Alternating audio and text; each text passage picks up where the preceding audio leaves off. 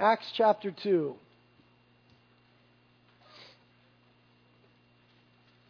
Today we're going to be talking about where we are as a church, as a church body, Reality Carpinteria, and where we need to go from here. We're going to be looking at the Word of God for our direction. Very important that you listen and respond today. Where we are as a church and where we should go from here. And we will find direction here in Acts chapter 2, starting in verse 41. It says, So then, those who had received the Word were baptized, and there were added that day about 3,000 souls. You remember that it's Pentecost. Peter just preached a sermon. 3,000 are saved. Verse 42. And they were continually devoting themselves to the apostles' teaching and to fellowship and to the breaking of bread and to prayer. And everyone kept feeling a sense of awe, and many wonders and signs were taking place through the apostles. And all those who had believed were together and had all things in common. And they began selling their property and possessions, and were sharing them with all as anyone might have need and day by day continuing with one mind in the temple and breaking bread from house to house. They were taking their meals together with gladness and sincerity of heart, praising God and having favor with all the people. And the Lord was adding to their number day by day those who were being saved. Lord, we ask today that you would clearly guide us in your word as a church. We look to you, Jesus. We proclaim you to be the head of the church, and we look to you for direction. And Lord, the cry of our heart in response to Scripture is that we want to know you more, Lord. We want to love you more. We want to serve you more effectively and efficiently. And Lord, we want to know one another. We want to love one another and care for one another and be subject to one another. Lord, we want our church to function as a healthy living organism, as your body, under your guidance. And so, Lord Jesus, guide us today. Speak to us in your word. In Jesus' name, amen. We see in verse 41 that Peter had preached on the day of Pentecost, and 3,000 people were converted. A tremendous harvest. Praise the Lord. 3,000 saved at this preaching of Peter on the day of Pentecost. But those 3,000 converts, new believers, presented a unique set of challenges and problems to the early church. Namely, how do you take 3,000 converts and make them disciples? Because you'll remember the command of the Lord was not to merely make converts, but to make disciples. And how do you take these brand new converts and see to it that they become disciples of Jesus Christ? How do you get such a large group, 3,000 in one day, to interact with one another in such a way that they might live out the commands of Scripture, that they might push each other toward godliness and toward holiness, that they might interact rightly. How do you take a large group and make discipleship happen? How do you see to it that biblical relational principles are played out when there are thousands of people? We have verses that guide us in how the members of the church ought to interact with one another. Jesus told us in John 13, 34 through 35, that we ought to love one another. He said, A new commandment I give to you, that you love one another, even as I have loved you, that you also love one another. By this all men will know that you are my disciples if you have love for one another. We are told in the scriptures that we are to forgive one another. Colossians 3, 12 through 13. So, as those who have been chosen by God, holy and beloved, put on a heart of compassion, kindness, humility, gentleness, and patience, bearing with one another, and forgiving each other, whoever has a complaint against anyone, just as the Lord forgave you, so also should you forgive. We are called in the scriptures to restore one another. Galatians chapter 6 verses 1 and 2 says, Brethren, even if anyone is caught in any trespass, you who are spiritual, restore such a one in a spirit of gentleness, each looking to yourselves so that you too will not be tempted, and bear one another one another's burdens, and thereby fulfill the law of Christ. We are told as Christians to pray for one another. James chapter 5 verse 16 says, Therefore, confess your sins to one another and pray for one another so that you may be healed. The effective prayer of a righteous man can accomplish much. We are called to be continually encouraging each other. 1 Thessalonians 5:11. Therefore, encourage one another and build up one another, just as you also are doing. We are called to watch over and watch out for one another's hearts. Hebrews chapter 3, verses 12 and 13. Take care, brethren, that there not be in any one of you an evil, unbelieving heart that falls away from the living God. But encourage one another day after day, as long as it is still called today, so that none of you will be hardened by the deceitfulness of sin. We are called to spur one another on toward love and good deeds, Hebrews 10 24 and 25. And let us consider how we may spur one another on toward love and good deeds, not forsaking our own assembling together, as is the habit of some, but encourage one another, and all the more as you see the, do- the day drawing near. Now, how did the early church, who in their first day had 3,000 new converts, who a few months later would number 5,000 men, meaning at least 15,000 people total. How would this quickly growing brand new church see to it that discipleship was worked out and that biblical relational principles had an opportunity to play out in the lives of each other? How do we, Reality Carpinteria, as a growing church, make sure that these relational commands have opportunity to play out in our lives. Understand that all of these commands that we just read require relationship. It means that we've got to be involved in one another's lives. They occur within a sense of community and mutual accountability. But in a church this size, it's easy to slip through the cracks. It's easy to hide in the back. It's easy to miss community or avoid accountability. And it can even be hard to develop relationships when there's hundreds of people moving around you. And the same problem was in the early church. And so how did they address it? The remedy is given to us right here in verse 46. Read with me very carefully. Acts 2:46 says, "And they were day by day continuing with one mind in the temple, and breaking bread from house to house, they were taking their meals together with gladness and sincerity of heart.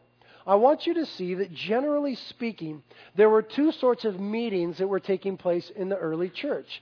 There was a gathering on the large scale. As they would meet in the temple grounds, all the believers together, there they were in the larger context. But the second sort of meeting that took place in the early church was house to house. They would break up into smaller groups, go into their homes, and fellowship there, fewer in number, in a more intimate setting. It's important to see that both were taking place, the large context and the smaller one, in the early church. And this is the way that God has always intended it to be. Early on in the Bible, in the first five books, God established the feasts for the nation of Israel, the celebrations, the memorials. And for some of those, he said, you are to celebrate it in your home with your family and perhaps your neighbors. And so there was to be a small, intimate celebration of the Lord in the home setting. But he also said to Israel that they were all required to appear before the Lord three times a year at the high festivals, at the high feasts in Jerusalem at the temple. And so God established from the beginning that fellowship among the brethren would include the small meeting and the large one. He required both of Israel. And when they got together three times a year, it was called a holy convocation, a holy gathering. And it is the wisdom of God revealed in the scriptures that tells us that both are required for a healthy spiritual community. A large gathering where we all come together and celebrate and worship the Lord and hear the word, and smaller ones where we could interact on a more personal level. We see it reflected in Judaism, even in the days of old, with the temple existing at the same time as synagogues. We hear much to do about the house church movement today. That people say that the large church gathering should be disbanded, that it's not biblical, and that really people should only meet in homes. That is a biblically incorrect idea. We see throughout the Bible that there were always both, and I'll show you in a minute how both were always intended by the church the large gathering and the smaller one. Now, in certain nations, such as in Muslim nations where it's illegal to have a church, therefore you must have, because of that persecution, only home churches. In certain Muslim nations where we're engaged in missionary work, you can't simply throw up a building and a steeple and a cross and say, come on in. It's not legal, nobody would come. It doesn't work that way. And so there are in those places home churches. But listen, when the Lord comes back, He will set all things how He wants them to be. Your homework for this week is to read Zechariah chapter 14. There we have the second coming of the Lord. And everything is just as He wants it. He is on the throne, ruling and reigning from Jerusalem. And you will read this week in the last part of Zechariah 14 that every year the Lord commands of the nations that they should all gather before Him in Jerusalem and celebrate the Lord in the millennial kingdom, when everything is just as the Lord wants it, He is still saying to my people, I want you to gather together as many as possible and come and worship me. He's so serious about it that you'll read in Zechariah 14 that those nations who refuse to come up to Jerusalem and celebrate the Lord, it says there that the Lord causes the rain to cease from falling upon the land. And that their land dries up. There's a lesson in that for you and I and for those who would say we should only have house churches. That God calls his people together on a large scale as much as possible. And he says, for those of you that refuse to do so, there are dry times coming your way. And so we see from the beginning of God's program to the end that he has ordained the large gathering and the small. That is God's heart and intention. And that was the practice of the early church. We saw there in verse 46 that they were all gathered together in the temple, big enough place where the new believers could congregate. But they also went from house to house, large corporate times, small, intimate get togethers. And they did the large ones wherever they could. Understand that in that time, 2,000 years ago, you couldn't necessarily just uh, build a church building, you know what I mean? And, and also the early church experienced a lot of persecution. But wherever they could gather, they would. We already saw in that verse that they gathered in the temple. Acts chapter 5, verse 12 tells us that they are doing that again. It says, And at the hands of the apostles, many signs and wonders were taking place among the people, and they were all with one accord in Solomon's portico, a part of the temple there. And the last verse of Acts chapter 5, verse 42 says, And every day in the temple and from house to house, they kept right on teaching and preaching Jesus as the Christ. The early church would gather on large scale wherever they could. In Acts chapter 1, verse 6, we see them gathered together on the Mount of Olives. In Acts 21, verse 5, we see the believers gathered together on the beach, praying together. And we see repeatedly in the book of Acts that they're gathered together in a large upper room in Acts 1 and in Acts 2. And so the pattern of the early church was large corporate gatherings wherever and whenever they could. But the situation in which they lived dictated that the home setting was very effective and oftentimes uh, more allowable for them to do. And we read of many homes in the New Testament that the early church met in. In Acts 12 12, we read of Mary's house. In Acts 16 40, it's Lydia's house. In Acts 17 5, it's Jason's house. In Acts 28 23 through 30, it's the place that Paul was staying in Rome. In Romans 16:5, it's the home of Priscilla and Aquila. In Colossians 4:15, we hear of Nympha's house and the church that was gathered there. In Philemon chapter 2, we read of the church that was gathered in Philemon's house. And so throughout the New Testament, we see them gathered together in homes. Now, part of this is because that's the way God ordained it, and part of it was because of the cultural, sociological, and political situation of the day. That they lived in a situation of persecution.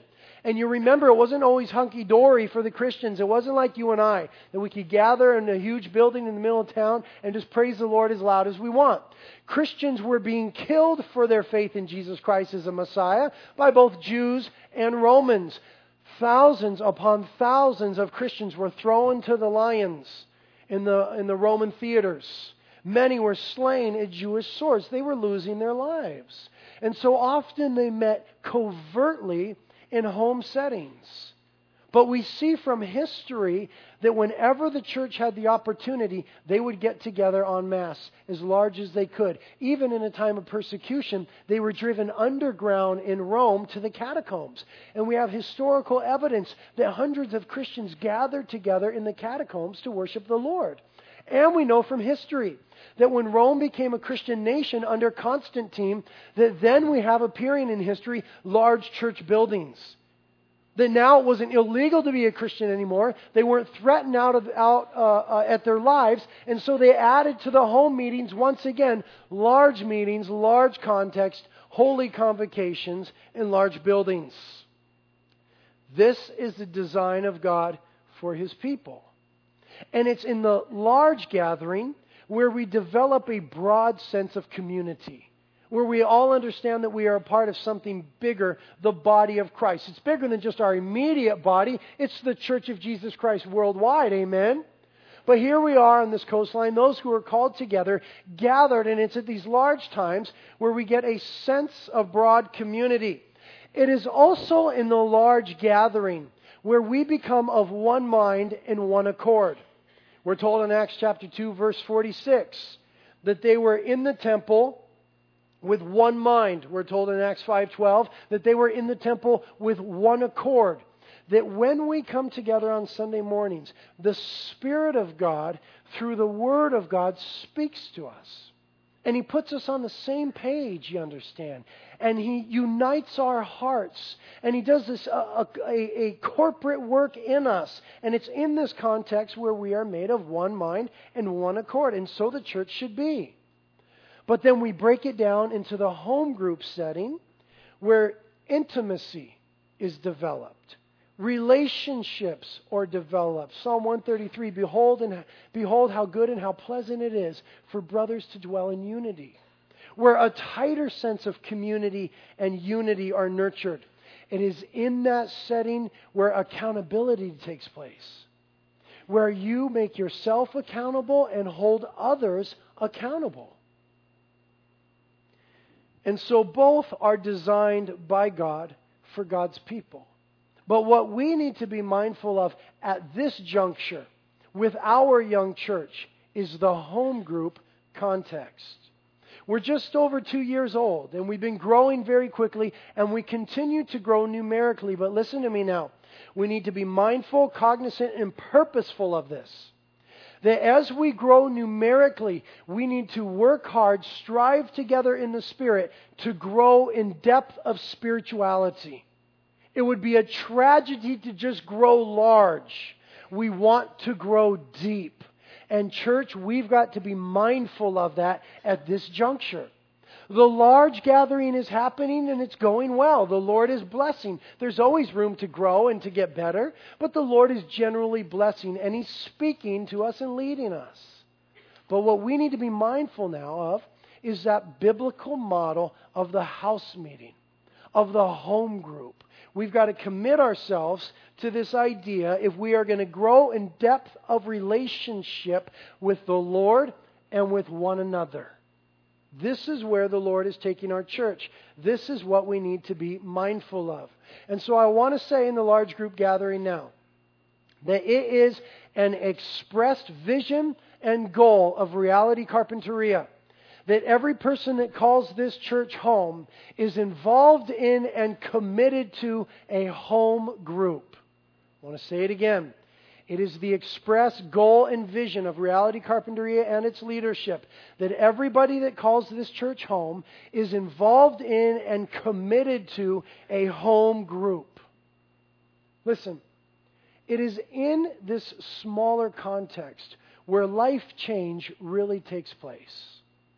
It's in this smaller context when we get into one another's lives that stuff really starts happening.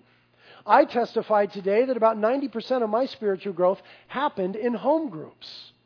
There was a time in my early 20s where Kate and I, you know, we, we weren't that into Sunday morning church, to be quite honest. You know, Sunday morning was a surf day for us. And if the surf was good, we went surfing. If the surf wasn't good, then we'd show up at church. But at nighttime, we couldn't surf, and so we got involved in a home group. And we got involved in the home group of Fritz and Penny Velasquez. They go to this church now. And Kate and I went to that home group for seven years. And during that time, we started to get so hungry for the Word of God and for communion with the people of God that we joined several home groups. And there was a large stretch of our life where almost every night of the week we were in a different home group. Still weren't into the Sunday morning thing, that's when we served. But we were getting fed, we were growing, we were getting built up, we were getting held accountable in the home group setting. And it is there in that setting and there alone that the Lord grabbed our hearts. And all of a sudden, we begin to desire for the larger experience of the body.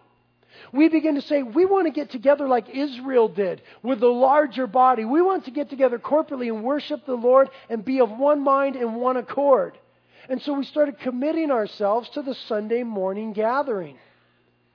And, and the Lord met us there. And in the two, we grew into healthy Christians. There's a tremendous work that God accomplished in our lives because both of them were functioning. You understand?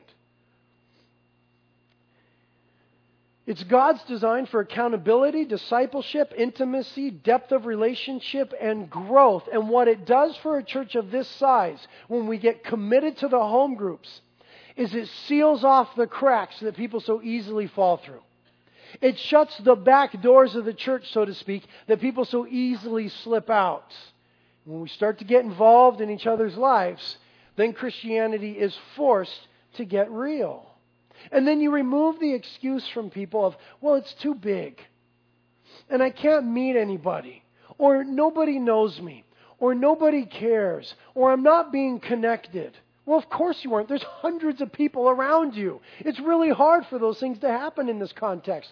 It is necessary that you break it down into the smaller group for accountability, discipleship, intimacy, depth of relationship, and growth. And the best way to ensure that our young church grows in depth as we grow in breadth is to be committed to the home group as we see modeled in the New Testament. But there's one thing that is required of each of you for this vision to become a reality. And we see it in verse 42. The first phrase there says, and they were continually devoting themselves. Stop right there. We are told of these new believers, of these Christians, that they were continually devoting themselves. Continually devoting is one word in the Greek text, and it means essentially to cleave faithfully to something or someone. It refers to those who continually insist upon something or stay close to someone. The early church continually devoted themselves to what we'll see in a moment. But does that describe you today? That in your Christianity, you are continually devoted to the things of God. That there is a commitment, there is a decision, there are spiritual non negotiables in your life. That your spiritual, spirituality in your life with Christ is not relegated to later or possibly then or if other things don't come up. That's true too often in American Christianity. It needs to be in a sense, a personal responsibility before God that you, Christian, are continually devoted, clinging to, connected with, insistent upon the things of God that make for a healthy relationship with God.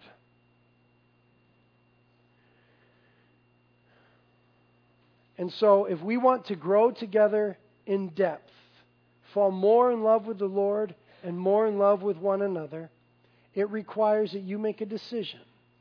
That you say, I'm, I'm, a, I'm a part of something larger. And that we are all interconnected. We're called the body of Christ. And if one part of the body removes itself, the whole body suffers. If one party does not function properly, the whole body suffers. If one part of that body is not healthy, the body suffers. You recognize today that it's not about you and you alone? Christianity was never meant to be. Christianity is about others and Jesus Christ. And to grow in relationship with those two, it requires that you are continually devoted to. Now, look what they were continually devoted to. The first thing we see there is the apostles' teaching in verse 42. They continually devoted themselves to the apostles' teaching. What was termed the apostles' teaching then is termed the New Testament now. They were continually devoted to the Word of God. They were devoted to correct doctrine. Doctrine was not a burdensome word to them. Doctrine simply means teaching. They were devoted to correct teaching. They wanted to know the things of God, the Word of God, and they wanted to act and live accordingly. It is reasonable for us to assume that what happened in the large gathering was broken down into application in the small gathering. Let me explain. It says that the church was gathered in large in the temple. And there's only one place in the temple where teachers taught. Jesus would have taught there. That's where Peter would have taught in the day of Pentecost. And that is the southern steps. When we were in Israel, we saw the southern steps. We didn't go to them that day because it was raining. But we saw them from a vantage point. And the original southern steps of 2,000 years ago have been uncovered where Jesus stood and instructed the people when he taught in the temple. And where Peter would have stood on Pentecost. And so what would have happened in the early church is the church would have gathered there the apostles would have instructed the people in doctrine. Remember, they had been instructed by the Lord. They had been with him for three years, and then after his resurrection, for 40 days, he instructed them in the things of the kingdom of God. And they were imparting these to the people in the large group context. It's reasonable to assume then that as they broke into the smaller groups and they went house to house, that they began to discuss what they had learned from the apostles. What does that mean? How does that compare with the rest of Scripture, the Old Testament? And how then should we apply these things to our lives? They were devoted to doing that. When we come here on Sunday morning, we receive instruction from the Word of God by the Spirit of God. We become of one mind and one accord. And then in the home groups, we can break that down and you begin to study the Bible for yourself in an intimate setting. Because quite frankly, when you come here on Sunday morning, you it's not a Bible study for you. You you're not you haven't studied the Bible. I study the Bible all week long. You're listening, that's wonderful. The Spirit of God is speaking, uniting our hearts, giving us common vision. But then in the small groups, you can roll up your sleeves and you can study the Bible. You can get into it and you can hold it and say, well, what about this passage? Don't do that here on Sunday morning. I'll ignore you. well, what about that? And I've always had this question, and well, I think it might mean that. And okay, well, how does that apply to my life? That's what takes place in those smaller settings. And it's so important for growth because, listen, Christians grow word by word, not day by day. You understand that? It doesn't matter how long you've been a Christian. You are not mature unless you are investing time in the Word of God. You could have been a Christian for 30 days and be totally immature, in, I mean, 30 years and be totally immature in your faith because you haven't been in the Word of God. Christians grow word by word. You may have been a Christian for 30 days and there is a depth and maturity to your life because you've been soaking in the Word of God. And so we want to give you, as the early church had, multiple occasions to dig into the Word, large context and in intimacy. The second thing that they are continually devoting themselves to here in our verse is to fellowship. This word, if you've heard of it before, is koinonia in Greek. And it means simply participation, communion, and companionship based on our commonality in Christ. But listen to those words participation, communion, companionship, participation in the gospel and the truths therein, and participation in one another's lives.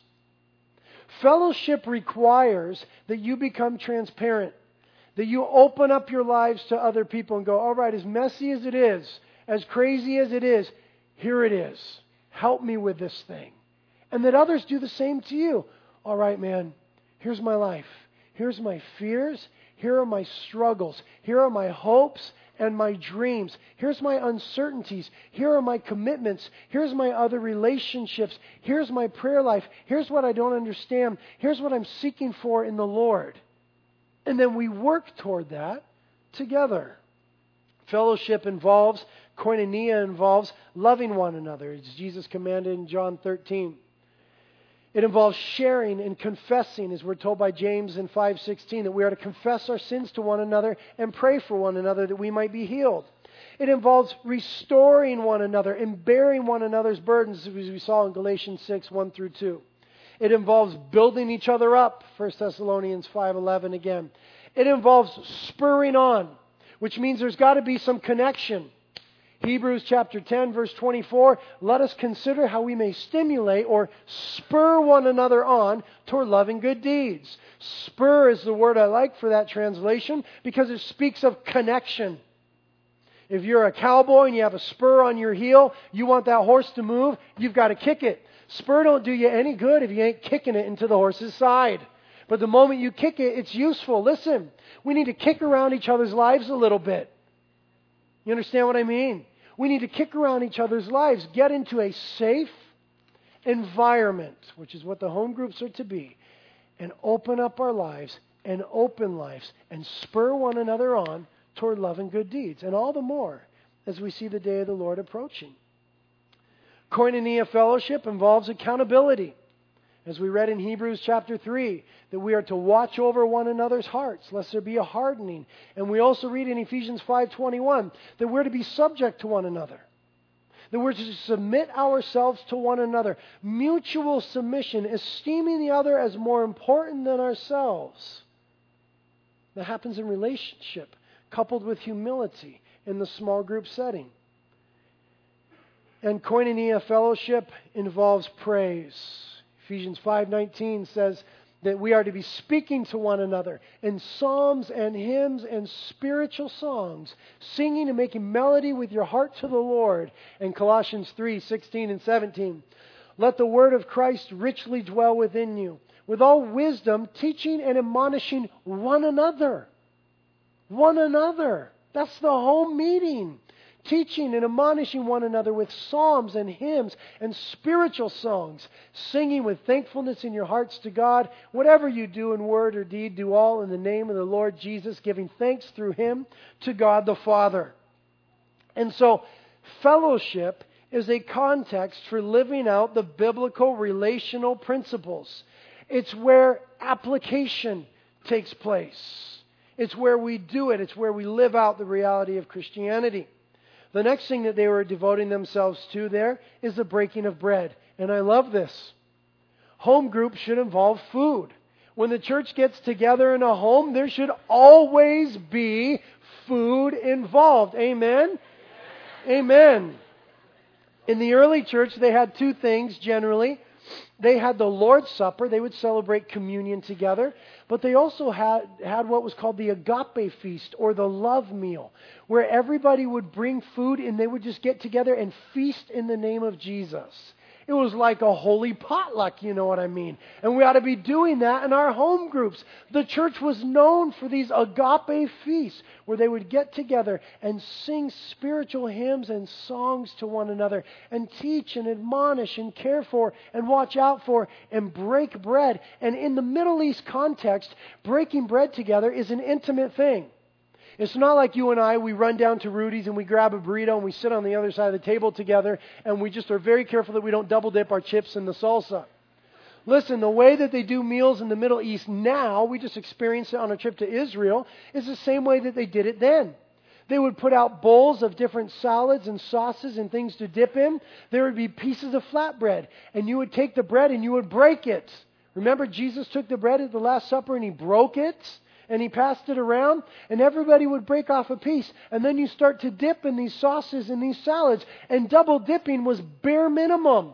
That was par for the course. When the early church got together, there was no other way to eat. There was relationship, commonality, connectedness, and not only that, but when they ate, they reclined. And the way that they reclined was such that one's area of their head and their shoulders would be next to, almost against, the chest area of another. They'd be reclining like this and another like this, sort of like little sideways dominoes. We read about that at the Last Supper when John was reclining upon the chest of Jesus. You remember that. All he simply did was take the weight off his elbow and go like that onto the chest of the Lord. And this is the way that they ate together at that time in the Middle East. Very intimate, very beautiful. It expressed relationship, connectedness, and care. The early church was devoted to it. The next thing we see that they were devoted to, last phrase there in verse 42, was prayer. The early church, amen, was devoted to prayer. And in the home group context, you will come in and perhaps your, your countenance will be downcast one night. You'll, you'll look bummed out. Listen, you could come bummed out to church. You could come with blood coming out your ear, and somebody might not notice. You show up in the home group, and somebody's going to say, Hey, man, what's wrong? You look bummed out. What's going on? What's going on in your life? How can I pray? And you'll see others, and there's just going to be a few of you there, you know what I mean? 10 to 20, and nobody could hide. And you'll see others, and you go, Hey, what's wrong? Let me pray for you. What's going on in your life? The early church were continually devoting themselves to prayer. And by the way, prayer is the place where information turns to application.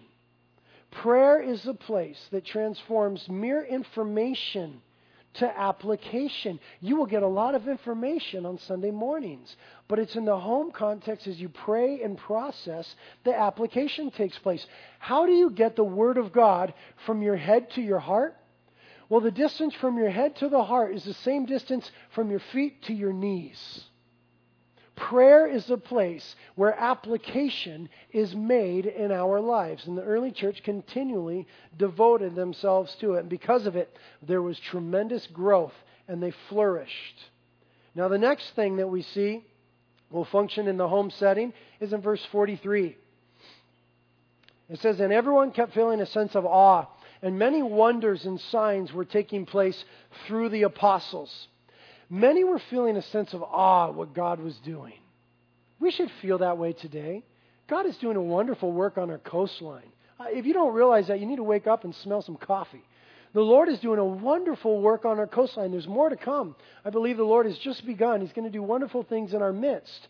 But there were signs and wonders taking place. Listen, I expected in our home group, signs and wonders are going to take place because it is the perfect, it is the biblical place for the gifts to be played out. Look at 1 Corinthians, we have it on the PowerPoint, verse 14, or chapter 14, verse 26, where Paul writes, What is the outcome then, brethren? When you assemble, each one has a psalm, has a teaching, has a revelation, has a tongue, has an interpretation. Let all things be done for edification. Paul was writing to the house churches, the home gatherings in Corinth, and he said, when you guys get together, each one can bring something to the table. Each one has a spiritual gift that ought to be used. Now, we can't possibly be doing it here. Where there's 500 of us at one time, it would take all day long. You think church is long now? It would be crazy if every one of us was expressing or sharing something or had a revelation or a tongue and interpretation, so on and so forth. But in the small group, in the home group setting, there is an opportunity, nay, a responsibility for your spiritual gifts to be functioning. You understand that? For your spiritual gift to be functioning, you have a gift. For all of you, it's not necessarily evangelism. Maybe it's not necessarily happening in the workplace or in the school for you, and, and your primary gift says, I want to get together with believers and I want to speak into their lives. God has given me the gift of prophecy. I want to share with them. God has given me the gift of exhortation. I want to encourage them. God has given me the gift of compassion and mercy or helps, and I want to come alongside people. But I come to Reality Carpinteria on a Sunday morning, and it's hard for me to do that. I'm just not sure where to get connected. The home group. You walk into that setting, and those people need what you have. They need your spiritual gifts, and you need theirs. And it reminds us of the priesthood of the saints, a New Testament doctrine that every Christian is called to be a priest in the sense that we all have a ministry and are to walk in it and fulfill it. Now, the next thing that we see was happening in the early church is giving and sharing. Acts chapter 2, again, verses 44 through 45. It says, And all those who had believed were together and had all things in common. and they began selling their property and possessions, and we're sharing them with all as anyone might have need. And so today, as you sign up for home groups, we're going to require that you sell all your stuff and that you bring it here to me. No, just kidding. But the early church did that. What an incredible move of God. I mean, these people actually did that. This is not made up. They actually said, listen, we are so in love with Jesus. We are so in love with one another. These people have need. I'm selling my junk and I'm providing for these people. They lived in the imminent return of Jesus Christ and the hope thereof. And they said, What's mine is yours. It's incredible. You may not sell all that you own and give it to someone else, but I'll tell you what. In the home context, you will be called upon to give. There will be people there that are lacking. There will be spiritual, emotional, financial, physical needs. And that small group will be called upon to meet those needs. I see that you're hurting. I want to help. I see that you're lacking. I want to help. I see that this Christmas is thin and difficult for you. I want to give. The early church did that. That should be the model for our church. And the best place for that to unfold weekly is in that relationship, small group context. When all these things take place, those biblical relational principles in the small home setting, and then the large gathering where the Lord imparts to us vision and makes us of one mind and one accord, and we're encouraged. When this is taking place, then you have a healthy church, and not before. As I said previously, we're doing pretty good in the large gathering part, but church, we need to commit ourselves to the home group fellowships. We need to commit ourselves to intimacy and relationship, to living out our Christianity in the midst of one another's lives, because that is the way that God designed it. And we desire together to have a healthy, vibrant, functioning, impactful church. Not a church that seeks to be relevant to the world, a church that wants to be relevant to Jesus Christ. And so, we've got to grab onto, that sense of personal responsibility, continually devoting yourself to the model of Scripture of both meetings, the large and the small. I suggest that it's difficult for a Christian to be healthy if he has one but not the other. And when we become healthy as a church, then we will see the church doing things in the world as it's meant to do, namely evangelism, missions, caring for widows and orphans, and providing for the poor. That's what the church is to be about in these last days. Outreach and evangelism, missions to the nations. James 1:27 visiting widows and orphans in their distress and not neglecting the poor. That is the job of the church. And when we function as a healthy church, listen, those things are going to happen naturally. It's going to be the outflow. It's going to be the fruit. People are going to be going to the nations. People are going to be sharing Jesus in the workplace and at their school. People are going to be visiting those who have been left alone. People are going to be providing for the needy. It's going to happen when we're healthy. And we see in verse 47 that they were praising God and having favor with all the people. And the Lord was adding to their number day by day those who were being saved. You see, the Lord's going to grow the church in number, but we have got to be cognizant of and purposeful in determining to grow in depth. It can only be done together in relationship. This is the vision and the goal that God has given our church. It is from the Lord and it is biblical. And responsibility dictates that you get on board and submit yourself to the vision. If you become part of the vision, then you become a contributing member to the health of the church. If you don't participate in the vision in the direction that God is leading us to, then you put yourself on the outside, so to speak. You put yourself in the place of spectator. And let me tell you who the spectator becomes. The spectator always becomes the connoisseur. You don't want to be a connoisseur when it comes to Christianity. Because the connoisseur always becomes the critic. And the critic always becomes the disgruntled. And the disgruntled inevitably becomes the disenfranchised, who becomes the disappointed. God has given us a vision of the large and the small gathering. It is your responsibility, as the Lord calls us, to engage, to keep ourselves from being critics and saying it's too big, it's too hard, it's too this. If there's a problem in the church, you're a part of it. If something good is happening in the church, you're a part of it. We are connected, can't get away from one another. We are the body of Christ. That is God's design. I'm going to finish by reading an extra biblical description of early Christians. Extra biblical meaning it's not in the Bible. It was written by somebody named Aristides, and this is found in the Encyclopedia Britannica. And he describes what early Christians were like. I end just by reading this. He says, They abstained from all impurity in the hope of the recompense that is to come in another world. As for their servants or handmaids or children, they persuade them to become Christians by the love they have for them. And when they become so, they call them without distinction brothers. They do not worship strange gods, and they walk in all humility and kindness, and falsehood is not found among them. And they love one another. When they see the stranger, they bring him into their homes and rejoice over him as over a true brother. For they do not call those who are after the flesh brother, but those who are in the Spirit and in God. And there is among them a man that is poor and needy, and if they have not an abundance of necessities, they fast two or three days that they may supply the needy with the necessary food. They observe scrupulously the commandment of their Messiah. They live honestly and soberly, as the Lord their God commanded them. Every morning and all hours, on account of the goodness of God toward them, they render praise and laud him over their food and their drink. They render him thanks. And if any righteous person of their number passes away from this world, they rejoice and give thanks to God, and they follow his body as though he were moving from one place to another. And when a child is born to them, they praise God. And if again it chances to die in its infancy, they praise God mightily, as for one who has passed through the world without sins. Such is the law of the Christians and such is their conduct. Wow.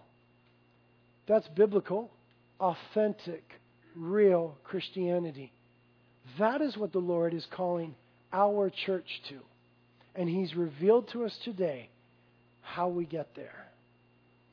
Now, in front of every seat, there's a sign up for home groups. Listen, you can either sign up right now or you can take it home and pray about it and think about it. I don't want it to be a coercive thing. I definitely don't want you to sign up planning to flake out because if you sign up, people are going to call you and say, here's where we're meeting. We've got home groups in Goleta, home groups in Santa Barbara, home groups in Summerland, home groups in Carpinteria, and home groups in Ventura. We've got one specifically for men before work at 6 a.m. on Wednesday morning. We've got one specifically for people who want to get involved in missions. We've got one on Friday night for people that need child care. There's all sorts of options every night of the week. And so you have the opportunity now or in the coming couple weeks, they don't start until February, to put feet to your faith. But I want you to ponder what we've spoken about today and to honor the Lord in your relationship with the rest of his body. Amen? Lord, thank you so much for speaking to us and guiding and directing us today. Spirit of God, I ask that you would burn upon our hearts and minds the things that you have spoken to us. Lord, we so desire to honor you in this church. It is your church. We know it's not a building, the church is the people gathered together underneath the person, the mediator, Christ Jesus. But we want to be healthy in our relationships with one another and you. So, Holy Spirit of God, make it so. In Jesus' name, amen.